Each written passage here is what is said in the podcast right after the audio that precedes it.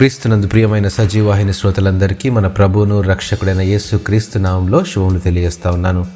విజయోత్సవం ముప్పై రోజుల మన పాఠ్యభాగంలో క్రీస్తులో విజయోత్సవము అనే అంశాన్ని మనం ధ్యానించుకుందాం.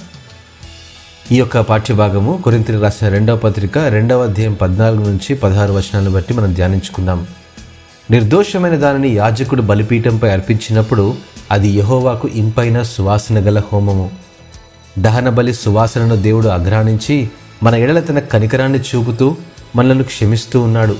అదే రీతిగా విరిగి నలిగిన మన హృదయాలను దేవునికి సమర్పించుకున్నప్పుడు మన జీవితాలు ఇంపైన సువాసనను కలుగజేసి దేవుని సంతోషపెట్టేవిగా ఉంటాయని గ్రహించాలి.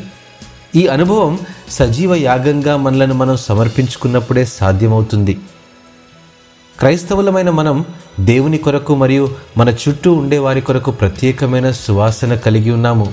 ఎట్లనగా క్రీస్తును గూర్చిన అనుభవాలను నేర్చుకున్న మన జీవితాలు మన ద్వారా అనేకులను క్రీస్తు వైపు నడిపించే సామర్థ్యాన్ని తన పరలోక జ్ఞానంతో నింపి మనకు తన ఆత్మతో బోధిస్తూ ఉన్నాడు.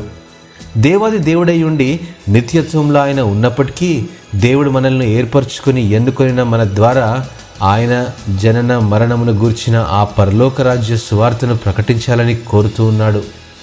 మనం నేర్చుకున్న సంగతులనే కాకుండా పరలోక సంబంధమైన మర్మాలను దేవుడు మనకు బయలుపరిచి రక్షించబడిన వారి కొరకును నశించిపోయే ఆత్మల కొరకును మన జీవితాల్లో క్రీస్తు సువాసన అయి జీవార్థమైన జీవపు వాసనగా ఉండగలమని గ్రహించాలి.